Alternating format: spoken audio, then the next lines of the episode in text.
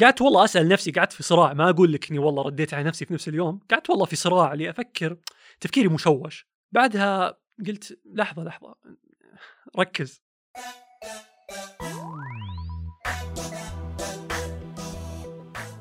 أهلا بكم في إذاعة الشراكة المحطة التي تضيء في ميادين عدة راغبة في أن تنير عقولا. مسلطة ما تملكه من ضوئها على جميع ما يهم الطالب والمجتمع. في صباح يوم جديد تستيقظ لتبدأ يومك بطاقة متجددة تعرض جسدك للشمس على أمل أن تشحن من طاقتها وتمتلئ بالحيوية. وفي طريقك لبدء يوم سعيد تخاطرك أفكار المستقبل التي لا تنفك عن جعلك مدير شركة كبرى رائد أعمال ذو صيت مشهور والعديد العديد من الخيالات المرهونة بالنجاح. لكن في الواقع الأمر ليس بجمال ما نتخيل فالطرق غير معبدة بل أحيانا غير مؤهلة حتى للعبور. لا ورود لا أزهار ولا نور يضيء العتمة ستسقط أحيانا من صخرة صغيرة عرقلت مسار سيرك وقد يمتلئ الطريق بأكمله بالصخور. فإما أن تكون عقبة لك أو أن تكون ذات الصخرة عتبة الوصول إلى حلمك. الحياة بمفهومنا البسيط مليئة بالعقبات لكنها أيضا جديرة بالمغامرة. وكمثال حي لمن قاسم الحياة واجتاز عقباتها معنا في هذه الحلقة الدكتور إبراهيم أحمد الديري. السلام عليكم. مساء الخير. اليوم معنا دكتور إبراهيم بنسولف كذا عن محورين. المحور الأول عن سيرته الذاتية المهنية ثم ندخل في المحور الأساسي حق حق حلقتنا وهو العقبات. فأهلا وسهلا دكتور إبراهيم. حياك الله أرحب فيك وفي المستمعين الكرام وشاكر لكم الاستضافه. يا أهلا وسهلا. أبغى كذا سؤال في البداية تعرفنا بنفسك في عشر كلمات. من هو دكتور إبراهيم؟ طيب آه إبراهيم أحمد الديري آه أنا طبعا الابن الأصغر في الأسرة عندي أربع أخوان أكبر مني وعندي أخت أخت واحدة أكبر مني. من ناحية من الناحيه الأكاديمية حاليا أنا طبيب امتياز في المدينة الطبية بجامعة الملك سعود. سؤال لطيف. يقول وش اللي يخليك تصحى كل صباح؟ هذا سؤال مهم جدا. أحيانا ترى أنسى وش اللي يخليني اصحى كل صباح للأمانة. أه بس بشكل عام أه الدافع اللي يخليني اصحى كل صباح هو أه ما أبغى أقول الشغف لأن كل الكل يعرف إن الشغف هو الشيء الأساسي اللي لازم لازم يدفعنا لل... لأن إحنا نبذل جهدنا ونصحى كل صباح ونداوم. ولكن ممكن أقول آه الشيء اللي أطمح له النتيجة اللي أطمح لها. يعني مثلا آه إذا كان طموحك تصير تاخذ دكتوراه في مجال معين فهذا الدافع راح يخليك كل يوم صباح آه تصحى من نومك بدري تتجهز تروح لدوامك آه تبذل جهدك حتى بعد الدوام إلى آخره. يعني نقدر نبسطها بحبك للإنجاز؟ حبي للإنجاز والطموح اللي أبغى أوصل له. عظيم عظيم. ودي كذا تسولفنا عن مسيرتك الدراسية على شكل مراحل ابتدائي متوسط ثانوي كذا محطات عبرت فيها. نبدأ بالابتدائية مثلا عشان أكون يعني مرتب في الطرح. دخلت مدرسة مدرسة يعني خاصة كان فيها تعليم صراحة يعني الحمد لله اشوفها جيد جدا أو ممتاز بالنسبة لي. تعلمت الكثير فهو اللي ساعدني صراحة أبدأ أنطلق في دراستي لما تكون يعني أكيد هو في النهاية يعتمد على الشخص نفسه ولكن لما تكون الوسائل متاحة لك معلمين متميزين بيئة جيدة. في هذه الحالة تقدر أنك يعني تنجز. هذا اللي يعني يصنع يصنع منك أكاديميا شخص متفوق. طيب أعتقد لك كذا قصة رهيبة مع الرياضيات. وش قصتك مع الرياضيات؟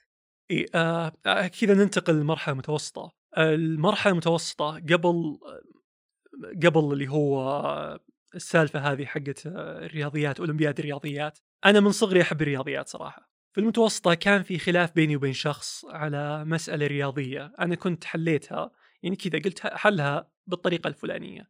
وأذكر المسألة اللي اختلفنا عليها ليومك هذا. فهو يعني لعل استنقص مني.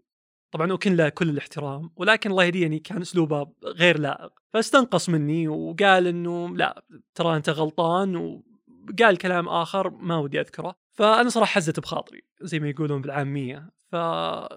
فتوجهت لأحد طبعا أكثر ناس أثق فيهم هم طبعا الوالده في الرياضيات أكيد وعندي أساتذتي في المدرسة. فلما استشرت أحد أساتذتي في المسألة قال لي لا صح عليك. فنسيت الموقف هذا صراحة يعني كان كان بالنسبة لي موقف عابر.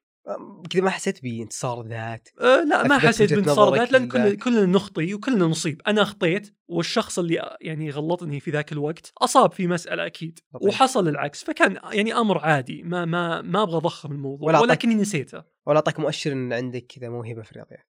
المؤشر آه في مؤشرات أخرى لعل هي اللي أعطتني الدافع. جميل. بذكرها الآن إن شاء الله. بعد الموقف هذا بعد ما نسيته بسنة تقريبا في الثاني متوسط أكرموني طبعا طبعا كرم من رب العالمين ثم أكرموني اساتذتي إنه رشحوني لأولمبياد الرياضيات على مستوى الرياض. فشاركت اللي أذكره إنه في السنة هذه ما تأهلت ما تأهلت للتصفيات اللي بعدها. فقلت الحمد لله خير ان شاء الله تجربة استفدت منها أتعلم منها والقادم إن شاء الله أجمل. السنة اللي بعدها اللي هي الثالث متوسط تقريبا تقريبا هي كانت ثالث متوسط أو إن الأولى في أولى متوسط والثانية في ثاني متوسط. فالتجربة الثانية بشكل عام خلال مرحلتي في المتوسط شاركت امتحنت مع الزملاء في- في- كان كان مقام الامتحان في أحد المدارس غير مدرستي. الحمد لله نجحت فيه تأهلت من الأوائل على مدينة الرياض. كنت عظيم. كنا من الأوائل كنا تقريبا 13 يمكن 14 العقبة اللي واجهناها كان معنا مدرس الله يذكره بالخير قال لنا أنتم متميزين. لو بودي اخذتكم كلكم لكن أنا مطلوب مني آخذ من مدي... من منطقة الرياض أو من مدينة الرياض كانت عشر طلاب فقط. فقال راح أسوي لكم تصفيات يعني. إيه. إيه. فالحمد لله امتحنا. آه عديت الامتحان كنت من العشرة الأوائل. هو ما رتبنا بشكل عام هو خذ أعلى عشرة. هو يهم الثلاثة اللي ج- هو يهمه إيه أو العشرة اللي. ماخذين الأف... يعني أفضل عشرة عشان يأخذهم يعني جيد. للتصفيات. فالحمد لله كنت من العشرة الأوائل على مدينة الرياض. طبعا في الفئة العمرية هذه وأجي أقول للوالد والوالده ان ترى أنا بسافر. هذه ترى صعبة إي. هذه صعبة. بس الحمد لله يعني الوالد والوالدة كانوا مشجعين لي. آه ما ما عارضوا ابدا ابدا ما عارضوا التجربة. قلت لهم إن أنا إحنا راح نسافر ك أنا والزملاء اللي نجحنا ومعانا اللي هو ال- المدرب حقنا. فقالوا خلاص ما دام نحن إن شاء الله يعني مطمنين عليك أه توكل على الله وفالك التوفيق إن شاء الله. رحنا رحنا لمدينة ينبع كانت التصفيات هناك. كنا في زي زي التدريب نتدرب فيما بيننا. كان الطموح عالي جدا. دخلنا الامتحان ما أنساها. طلعنا نطلب الستر.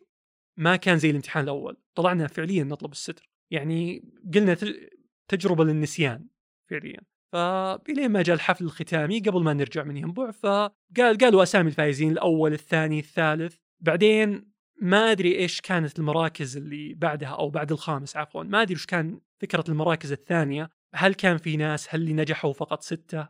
الله أعلم. ولكن قالوا المركز ال 18 على مستوى المملكة إبراهيم الديري. فبالنسبة لي كانت يعني مفاجأة. أنا ما ما توقعت شيء هذا صراحة مع إن قبلها كان طموحي عالي. يعني مو واضح لك ليش بس ذكروا رقم 18 ما مو بواضح ليش قالوا الأول الثاني إلى الخامس أو السادس بعدين قالوا 18 لا أعلم إلى يومك هذا. ولا أبغى يعني أحط تفسير وأنا ما أعرف. لكنهم قالوا بعدها 18 إبراهيم الديري هذا اللي أذكره على مستوى المملكة يعني الحمد لله. فبعدها صراحة آه، أو من وقتها ارتفعت معنوياتي بشكل كبير. عرفت إنه ال- ال- الطموح يجب أن ما يكون له سقف معين تجربة سيئة مثلا في امتحان مو بلازم تخلي طموحك ينقص. تجربة أخرى بس كذا عابرة في الرياضيات أذكر مدرس الله يذكره بالخير آه، امتحنا في امتحان الرياضيات كان يبغى آه، كان في معادلة درسنا إياها اليوم اللي قبله تقريبا وامتحنا اليوم اللي بعده قال أبغاكم تجيبون لي محي... ربع ربع المحيط للدائرة هذه وكان في قانون يبغانا نستخدمه. فما أخفيك إني كنت ما درست القانون ما ما أدري إيش صار ذاك اليوم ضيعت وقتي. يمكن ما درست. فتوترت توهقت المدرس هذا شوي حازم. في الأخير رب العالمين ألهمني إنه قانون المحيط اللي إحنا عارفينه كلنا من الابتدائي. أحسبه وأقسم على أربعة. يعني ربي يسرها هو معطيني ربع فأقسم على أربعة بتطلع معي. يعني لو قال لي غير الربع يعني نسبة مئوية ما راح أقدر أطلعها. يظهر طانق تربيع هو تح- تحسب فيه الأمانة ما مساحة. أذكر بالضبط. اي عشان أتوقع هي لأن في واحد محيط في واحد مساحة. أظن ذكرت أنت مساحة. فحسبتها والمفاجأة أنه حسب لي صح مع إني استخدمت قانون غير. فهنا نعرف إنه فكر خارج الصندوق بدل ما إنك تتبع نفس الطريقة عشان توصل للهدف اللي يبغاه الشخص. لأن. المهم الهدف دام طريقتك مشروعه هذا بالنسبة للمتوسطه وبصراحة صدق الرياضيات تتميز إنها فعليا في يهمك النتيجة والوسائل لها كثيرة، يعني فكرة لو إني قلت لك اعطني خمسة، تقدر تقول اثنين ونص زائد اثنين ونص اعطيك خمسة، 10 ناقص 5 يعطيك 5 فالنتيجة الواحدة لها مليون وسيلة. وهذه صحيح. الفكرة لو أن تعلمنا الرياضيات وتبنيناها على أن نبغى نحقق نتائج أو آه، نجاحات في حياتنا والوسائل مرة كثير. فهذه اللي تميز الرياضيات عن المواد الثانية صحيح. صراحة. هو هو الفهم هو الفهم عنصر أساسي فيها. هذا اللي خلاني ترى شغوف نوعا ما بالطب. هذا أحد الأسباب. عظيم اي. لأن فهم الرياضيات يسهل عليك حلها. مو بلازم تحفظ كثير. إذا كنت فاهم راح باذن الله تكون شخص جيد. أه، بعد المتوسطة طبعا المرحلة الثانوية عشان بس يعني جيد. أكون أكملت. المرحلة الثانوية ما كان فيها ذيك المحطات اللي أشوفها جدا بارزة غير امتحان القدرات التحصيلي أه الحمد لله تفوقت فيهم وبدرجات جدا عالية. آه، بالنسبة للقدرات ما أذكرها ليومك هذا. كان طموحي أعدي الثمانين. طموحي أعدي الثمانين فقط. ستر ما أحكي لك إنه الستري قبل الامتحان حتى لأنه كانوا الناس يضخمون الموضوع صراحة وأنا كنت أضخمه معهم لأني ما أدري ما كان لي تجربة. فالحمد لله في أول أول محاولة لي خلصت الامتحان قلت الحمد لله إن شاء الله كويس. أول ما طلعت الدرجة أذكرها ليومك هذا من كثر ما أنا متفاجئ قريتها مرتين لأن المرة الأولى قريتها غلط ظنيتهم استبدلوا الرقمين. يعني العشرات حطوا أحا الاحاد الاحاد حطوا عشرات. بعدين قريتها مرة ثانية قلت لا لحظة هم كاتبينها بالطريقة الفلانية. وركضت الوالدة لعلي روعتها شوي. بعدين بشرتها يعني بالدرجة الحمد لله. وهذا بفضل رب العالمين طبعا ثم بفضل رب العالمين توفيقه ثم يعني دعم الوالد والوالدة وحرصهم على التعليم. بصراحة هذا التحدي مرة يواجه أصدقائنا في الثانوي. وان فكرة إن في زخم قبل الاختبار تضيع المعلومة. صحيح. وكثير من هو في تلقى في المتوسط ويسمع ان في شيء قدرات في شيء تحصيلي. وهي صدق إنها ما هي بهذاك الصعوبة أو ذا هي التحصيلي اللي هو تقيس آه، حصيلتك العلميه خلال ثلاث سنوات وبس ذاكر له. القدرات يقيس قدراتك العقليه بشكل عام فيها مفاهيم. بس يعني مجموعة وسائل طرق يعني لل- للأسئلة وتفهم كيف تنحل. بس تتغير عليك المعطيات فتتغير عليك النتائج. لكنها نفسها مثل زي كل المواد وكل العقبات اللي تواجهنا في حياتنا يعني. إنك تفهم كيف تحلها وتكيف هذا الطريقة على أي مشكلة ممكن تكون في حياتك. أتفق معك تماما. آه، طبعا هو المشكلة إيش؟ لعل هذه فلسفة شخصية. الناس تفكر إنه القدرات يندرس لها قبل شهر أو بشهرين أو بثلاثة أو سنة. القدرات فعليا هم يقيسون قدراتك في المجال الحسابي الرياضيات وفي المجال اللغوي. فهذه القدرات هذه تنميها أنت على مدى سنين. تبدأ من الابتدائي تبدأ من المتوسط تبدأ من الثانوي. ما تنميها أنت وحظك قبل الامتحان. هذا بالنسبة للقدرات. فسالفة انه قبل الامتحان مثلا بشهر شهرين ثلاثة الواحد ينميها صعبة. يعني غير منطقي صراحة. تراكمي إي فطبعا أكيد في في وسائل يعني آه تدربك كيف إنك تحل السؤال. صحيح هذا هذه أتفق معك تنميك شوي صحيح ولكن في النهاية اشياء تراكميه نفس الشيء في التحصيلي تقيس حصيلتك الدراسية ما راح تدرس كل شيء في شهر ولا شهرين ولا ثلاث شهور راح تقيس على أظن كانت سنتين قبل ال... قبل اللي هو التحصيلي. طيب صدق إني مرة متحمس أبي أسمع تجربتك في الجامعة وفكرة إنك طبيب وفكره اختيارك للتخصص يعني وبعدين ندخل في مرحلة اللي هو مدة دراسة والتحديات. ممكن ندخل بعدها على المحور حق العقبات اللي هو عنوان حلقتنا.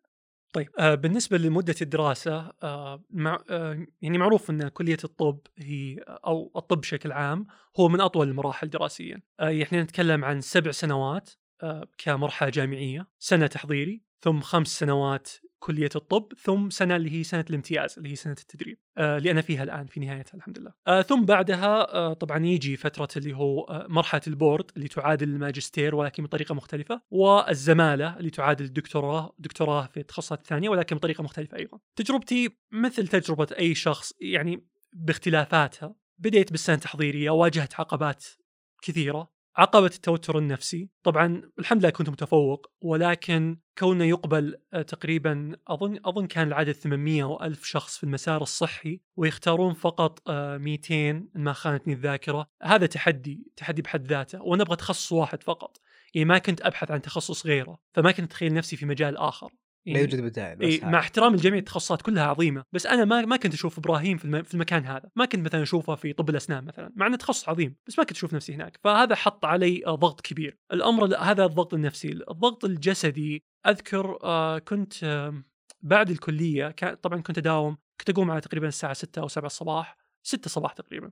اتجهز أروح أداوم. بعد الدوام عندي اللي هو المدرس الخصوصي. فكنت أروح له في مكانه آه كان حصته يمكن تبدأ الساعة 6 أو ست تقريبا. فعلى بال ما أطلع أربع على بال ما كنت ذاك الوقت ما كان ما كنت أسوق.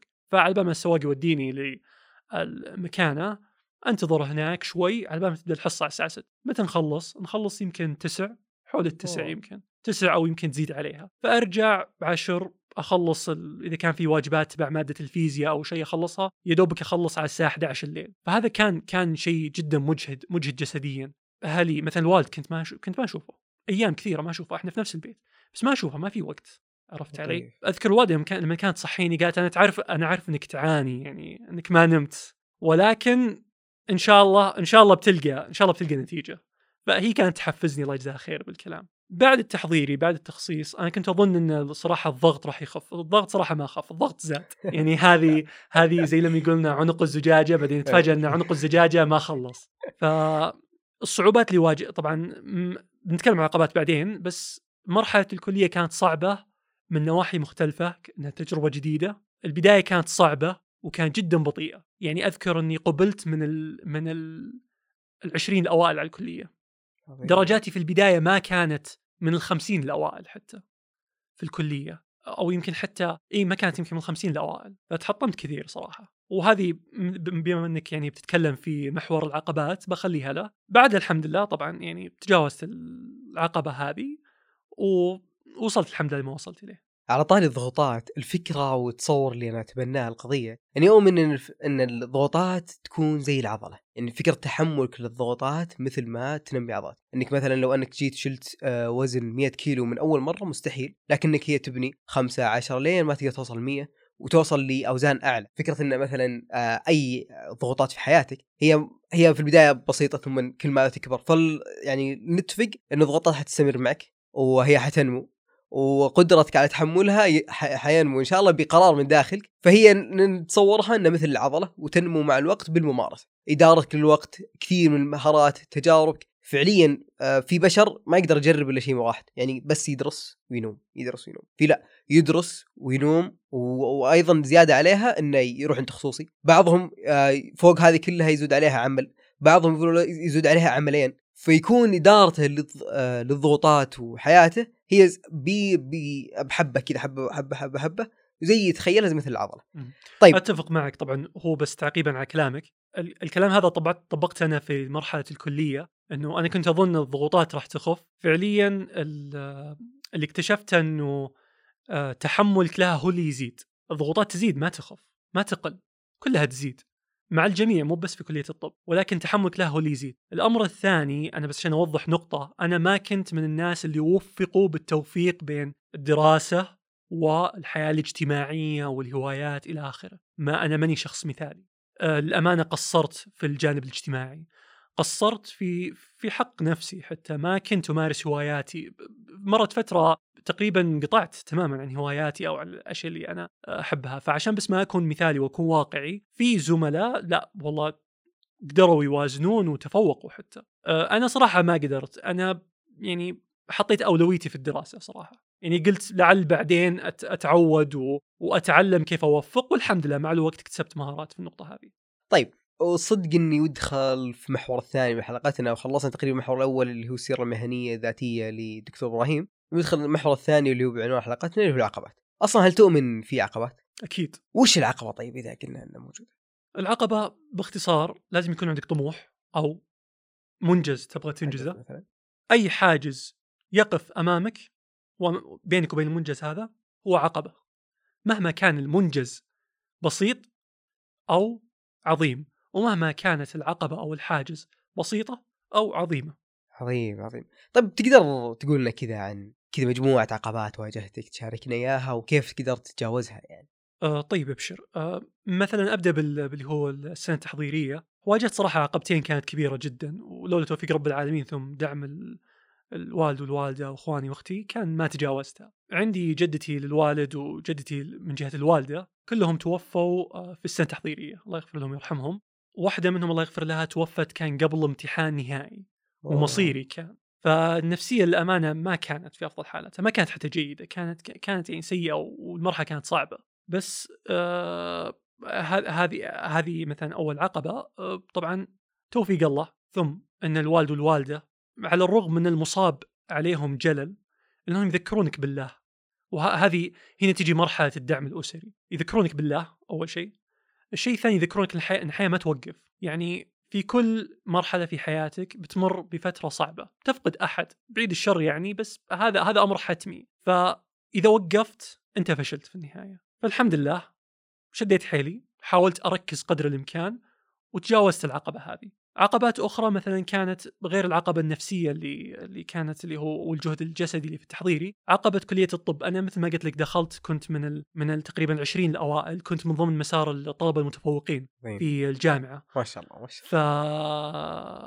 فبعد أول امتحان كانت درجتي ما كانت من ال... ما كانت من ال... من أفضل 20 درجة حتى. الله يبارك لهم ويرزقهم أتمنى التوفيق لجميع زملائي. وإن شاء الله كلهم يأخذون أعلى درجة. بس لما أنت تشوف نفسك كنت من الأوائل بعدين تصير صرت يعني تأخرت. تقارن نفسك بذاتك ما تقارن اي تقارن. نفسك بذاتك. هذه الغلطة الأولى اللي وقعت فيها. بس غير عن كذا يعني هي كانت درجات تعلن. يعني هو كان من من قبل ال- القاده قاده الدفعة عندنا. هم كانوا كذا يجمعونها ويعلنونها. فأنت ما راح تغمض عينك و...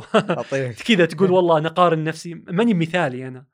شفت الدرجات مثلي مثل غيري. فلما تشوف نفسك مستواك تراجع طبعا تدعي بالتوفيق لزملائك ولكن تحس إنك أنت فشلت. وأنا جاني الإحساس هذا.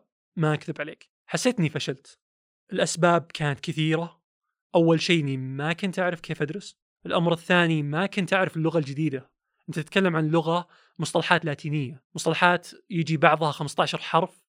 ما, ما نعرف ننطقها عشان نعرف نحفظها أو نفهمها كلها اشتقاقات يعني النص الثاني تركب على النص الأول يعطيك كلمة جديدة أوه. ف آه، ما كنا نعرف كيف ندرس ما كنا نعرف كيف تجي الأسئلة ما كنا نعرف الخدع مو بخدع يعني هي مهارة ترى وضع إيه. اي هي tricks يعني بالإنجليزي ما ما بقول خدع إيه. بالعربي بعدين تطلع غلط آه، يعني كيف كيف تفك تفك الشفرة حقت السؤال ما كنا نعرفها تحطمت صراحة توجهت طبعا توجهت رب العالمين أول شيء ثم توجهت آه لإخواني لأن مثل ما قلت لك إخواني كانوا في المجال الطبي وهذا هذا هي رجل اللي نسيت أجاوبها للأمانة اللي هو متى بدأ شغفي بالطب من صغري لأن شفت إخواني في المجال. عظيم. فتوجهت لأخوي سألته قال لي كلنا كلنا واجهنا نفس العثرة واعطاني أخوي عقبات ما كنت أدري اني اواجهها الصراحه قال لي آه إلى إلى يومك هذا ما أنساها. قال قال لي في واحدة من العقبات قال لي شوف إبراهيم أنت الآن في نص المشكلة.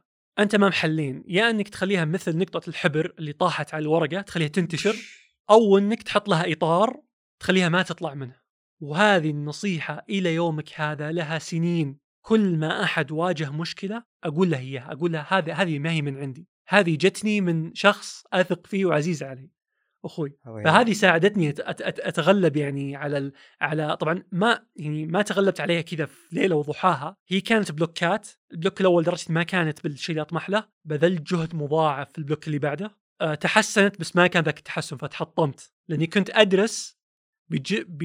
بجد وليس بذكاء. بجهد يعني وليس بذكاء. لما يجي موضوع السؤال أقول خلاص بعدين بقراه. الموضوع السؤال اللي تيجي عليه السؤال. إي هو طبعا منطقيا يجي عليه السؤال بس ما حد يعلمك. يعني هو امتحان في النهاية ما حد يعلمك إنه يجي عليه السؤال. بعدين رجعت لأخوي مرة ثانية قال لي شد حيلك وتعلم من أغلاطك.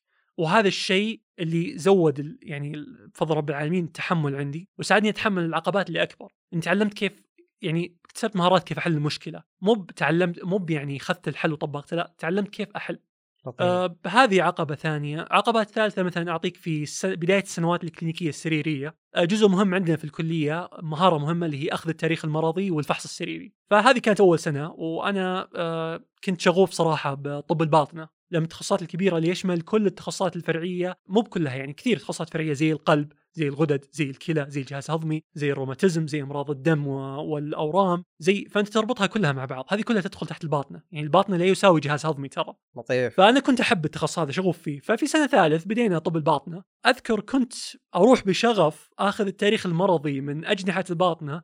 بمجرد ما أوصل صارت مرتين وثلاثه أكون حاضر على وفاة شخص. شخص يحتضر. أوكي. وأشوف الزملاء يعني كانوا أكبر مني اطباء امتياز يعني أكبر مني تقريبا ثلاث سنوات. أشوفهم يطلعون اللي يبكي واللي منهار واللي جالس يعني ما ألومهم. فهذه هذه عقبة لحالها نفسية إن التخصص اللي أنت تطمح له هل هذا فعلا التخصص اللي أنت تبغاه؟ هل طموحك يستاهل ال ال ال ال ال الضيق النفسي هذا. كله الجهد النفسي. الحمد لله مع الوقت بديت أتحمل طبعا وواجهت نفس المشكلة في الامتياز والحمد لله عديتها يعني الجانب النفسي هذا. جميل جميل جميل جميل. طيب يعني صراحة تجاوزك عن آثار هذه العقبات مرة رهيب وفكرة إنك يعني إنك تتصور إن عندك عقبة وإنك تعرف كيف تحلها هذه بحد ذاتها كبير. بس هل لها اثر أكيد ال- ولا خلاص؟ اللي ينسى اللي اللي اللي أصلا أصلا اللي ينسى العقبة وأثرها آه هذا ما هو يعني مشيت احترامي ما هو شخص حكيم. لأني أنا أشبه العقبة مثل الجرح. الجرح أو ال- الجرح الحين لما شخص ينجرح في يده كلنا انجرحنا غالبا تبقى الندبة. الندبة هذه اولا تذكرك كيف شفيت كيف تجاوزت العقبة هذه. تتذكر إنك كيف حليتها. طيب هذه تساعدك بعدين إنك تحل عقبة أخرى تتجاوز عقبة أخرى بتوفيق رب العالمين. الأمر الآخر إنه تذكرك بالإنجاز اللي أنت سويته. لما تنتهي مثلا من مرحلتك الدراسية مع إن يعني الجروح هذه والعقبات على مدى عمر. لكن خلينا نفترض إن أنا إبراهيم مثلا انتهى من مرحلة الدراسية ولقى والله عنده ندوب كثيرة على على جسمه. عقبة اللغة عقبة ال- لغة الطب يعني أقصد مو بالإنجليزية عقبة مثلا الدرجات عقبة ال... إلى آخره. وكيف إنك تجاوزتها؟ هذه ترى تعطيك يعني رضا داخلي كبير جدا عرفت علي؟ فهذه الأمرين هذه صراحة أصلا يجب أن يبقى الند معك عشان جميل. تتعلم وعشان ما تغلط نفس الغلطة و... وتجاوز العقبات الأخرى. جميل جميل. مثالك مرة عظيم. فكرة إن أي عقبة هي زي الجرح وإنه قد ينزف ثم فترة يوقف نزيف وقرارك انت متى توقف النزيف يعني. فعليا تقدر تروح المستشفى وتعالج تقدر تخليه تقدر تضغطه فيطلع دم. قرارك هو فعليا هو يوقف تخليه إيه، عادي. تزود المشكلة مشكلة أي. اللي تحب. فهو بالضبط. فعليا قرار. أي عقبة قدامك قرار توقفها تعقب تخلص منها تناظرها توقف عندها قرار من عندك. ثم بعدها آه بتبقى أثر. والأثر صحيح. هو اللي يذكرك إن في عقبة رحت آه راحت يعني أو انتهت وإنها لها أثر بوجودها فقط. صحيح. جميل. أذكر بس عشان يعني لو أحد من الزملاء في بداية الكلية يسمع الموضوع هذا أذكر في أولى طب اللي هو ثاني جامعة سألت نفسي سؤال ولا سألته أحد آخر بعد ما واجهت عقبة الدرجات ويعني و... و... يعني التفوق والمشكلة هذه. قلت لنفسي إبراهيم ليش ما تحول؟ حول كلية ثانية. اشرد آه، أهرب. ليش ليش يعني ليش إلا الطب؟ قعدت والله أسأل نفسي قعدت في صراع ما أقول لك إني والله رديت على نفسي في نفس اليوم قعدت والله في صراع اللي أفكر تفكيري مشوش. بعدها قلت لحظة لحظة ركز أنت من زمان تبحث قاعد تتعب في سواء في المتوسطة ابتدائية ثانوية قدرات تحصيلي تحضيري في الأخير وأنت تبغى المجال هذا وتعبت علشانه. في الأخير لما توصل له تنسحب كذا وش فرقك؟ يعني إيش الفرق بين بينك وبين ال ال النسخة غير الفا النسخة الفاشلة اللي أنت ما تبغى تكون يعني تكون مثلها. فالحمد لله هذا ساعدني إنه والله أركز أتخلص من من تفكير السلبي نوعا ما وأكمل. فلعل يعني لو التساؤل هذا مر على أحد المستمعين لعل يعني التجربة هذه تفيدهم إنهم كيف يتخطون يتخطون يعني عقبات مشابهة. جميل جميل. طيب الصدق أعتقد إن كذا كذا مجموعة تجارب إبراهيم أو دكتور إبراهيم مثرية مرة. وحديثك جدا ماتع. وأعتقد كذا إن عندك مجموعة أخطاء وقعت فيها وتتمنى اصدقائنا المستمعين ما يطيحون فيها أو نصائح ممكن توجهها لهم. فودي أسمع منك صراحة. إيه آه مثل ما قلت تجربتي ما هي مثالية. طحت بأغلاط كثيرة ما, ما أقدر حتى أتذكر بعضها. بس يمكن أكبر يعني ما من أكبر الأخطاء اللي الآن كذا جت على ذهني أول ما طلبت سألتني السؤال هذا أكبر خطأ إنك ما تتعلم من خطأك. وهذه أنا وقعت فيها. فيه يعني أنا أنا كنت مثلا في البداية أدرس بنفس الطريقة وأتوقع درجة أفضل. ففي مقولة قالها لي يعني أظني قرأتها أو قيلت لي اظنها كانت لأينشتاين إنه لا لا, تتبع نفس لا تسوي نفس التجربة أو تتبع نفس الطريقة وتتوقع نتيجة مختلفة. أنت غير عاقل بالطريقة هذه. نفس نفس نفس الطريقة نفس التجربة بتحصل على نتيجة مشابهة 2 زائد 2 يساوي 4 عمر 2 زائد 2 ما راح تساوي 5 لطيف. على الأقل في الرياضيات حقتنا. ف من بعدها بديت إنه والله أتعلم من أخطائي. وهذا اللي ساعدني في الاستمرارية. أنا اليومك هذا أغلط. اليوم غلطت في شيء في أشياء. ولكن اللي يساعدني إني اصحح الأغلاط أتعلم منها فقط. الغلط وراي وراي. أنا في النهاية بشر. وكلنا بشر كلنا بنغلط. هذه يمكن من أهم النصائح اللي لو المستمع أو المستمعة ما يطلعون إلا فيها أنا بحس برضا داخلي. لأني أحس أحس هذه المفروض من بدري تتعلم يعني نتعلمها. اللي مهاره تعلم الأخطاء. المهارة تعلم الأخطاء. يعني خطأ إنك ما تعلم من الخطأ حقك. عظيم. بما معنى الحديث لا يلدغ المؤمن من جحر مرتين. مرتين. الرسول عليه الصلاة والسلام قالها قبل أكثر من 1400 سنة. إحنا بس لو نفهم الحديث هذا إيش معناه كان نحن بخير. هذه هذه نصيحة أولى. نصيحة ثانية أنا كنت جدا حريص على الحضور. على الرغم من إن عندنا نسبة مئوية عادي يعني عادي نتغيبها مسموح نظاما. مع كذا كنت أحرص ان تقريبا ما تفوتني ولا محاضرة. حتى الدكتور اللي ما يعني كلهم دكاترة رائعين بس أنت تعرف في دكتور أنت تتوقع إنك راح تطلع 100% ك- كحصيلة. من بعد المحاضرة. في دكتور تقول لا والله يمكن 80% يعني أنا ما أنا ما أقدر أستوعب يعني. 20 دقيقة المشكلة 20 يعني ما هو في- يعني. ولا هو فيني. المشكلة في طريقة يعني ال ال ال ال كيف أقول لك؟ طريقة استقبال المعلومة أنا ما ما عرفت المهارة هذه. ثقلها أو هذا فتحتاج إنك يعني مثلا تدرسها ما أعرف أستقبل. المعلومة. إيه. مع كذا أنا كنت أقول لا والله إبراهيم لو تطلع بواحد في المية من الدكتور الدكتور أفهم مني في في, في العلم اللي هو فيه. وأدرى مني ب آه، ب- ب- يعني بال بال بالمعلومات اللي أنا أحتاج إني أتعلمها. فلا احضر حتى راح تطلع بواحد بالمية. وتعلم منه واسأله وحاول تطلع بأكبر فائدة. هذا بالنسبة للحضور. الأمر الثالث واللي هو صراحة المفروض يكون الامر الأول احتساب الأجر. احتساب الأجر و آه، الإخلاص لوجه لرب العالمين آه، سبحانه وتعالى أمر جدا أساسي للتوفيق. لما تبدأ تحتسب الأجر في اللي أنت قاعد تسويه بإذن الله يلحق يجيك التوفيق لمكانك بإذن رب العالمين. نصائح أخرى مهما واجهت من عقبة ترى لها حل. أنا واجهت عقبات مثل ما قلت لك كنت أفكر إني أنسحب من الكلية. تعبت سنوات بالذات إن هذه يعني كلية حكوميه تعرف التصفيات اللي نمر مم. فيها عشان نوصل من من متوسط عشان تتفوق ثانوي إلين تخصيص كلية بعد تخصيص كلية الكلية بعد تخصيص الجامعة تخصيص الكلية ظنيت إن الدنيا انتهت خلاص هذه full stop بس ما كنت أشوف نفسي في مكان ثاني. وكانت نظرتي صراحة سوداوية. ما حد قال لي إنه ترى لأني ما ما طرحت صراحة المش... المشكلة على حد. هذه كانت غلطة إني ما أتكلم. أنا ما كنت أشتكي لأحد. ما كنت أقول ما كنت أطلب مساعدة ترى. كنت كذا مكبر رأسي. وهو غلط يعني هذا غلط. أحد الأخطاء اللي إي أحد الأغلاط إن تقول والله لا أنا بحل مشكلتي بنفسي. لا أطلب مساعدة. ما هو عيب. ما في أحد يولد يعرف كل شيء. هذه خبرات حياة تأخذ من غيرك. أبدأ من حيث ما الناس انتهوا. فالعقب كل عقبة لها حل كل مشكلة لها حل. السؤال هل أنت لقيته ولا لا؟ هذا السؤال. ما لقيته؟ اسأل اللي أخبر منك. وهذا اللي سويته بعدين صرت أسأل إخواني مثلا. صرت أسأل أساتذتي. صرت أسأل يعني أختي طبعا أكيد آه، اسأل اللي تتعلم. اي أسأل. عشان أتعلم منهم. إحنا نتعلم من بعض في النهاية. هذا. هذا هذه الفكرة. يمكن هذه أهم ال- أهم النقاط اللي تحضر البال الحين.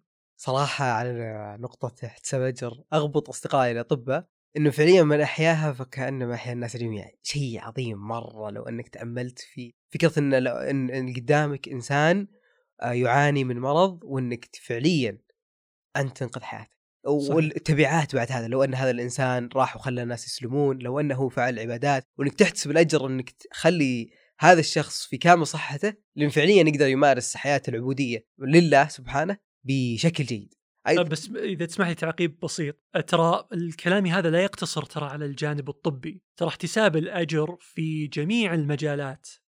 طيب أي مجال مشروع مباح مباح حتى مو بمستحب.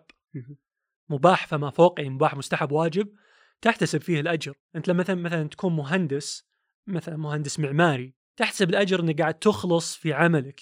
أنت قاعد تبني مثلا مشروع أو تبني بيت العمر لشخص يعني دفع مال. أنت ممكن ترى تغشه لكن ممكن ترى والله تخلص وتكون ناصح له وتخلص في دراستك عشان تقدر تخدم مجتمعك بأفضل الطرق. أه والامثله كثيرة. مهندس كيميائي والله تخدم في شركات البترول السعودية أه تساعد في اقتصاد البلد. اقتصاد البلد تخدم. كل المسلمين أنت فعليا تخدم كل البلد.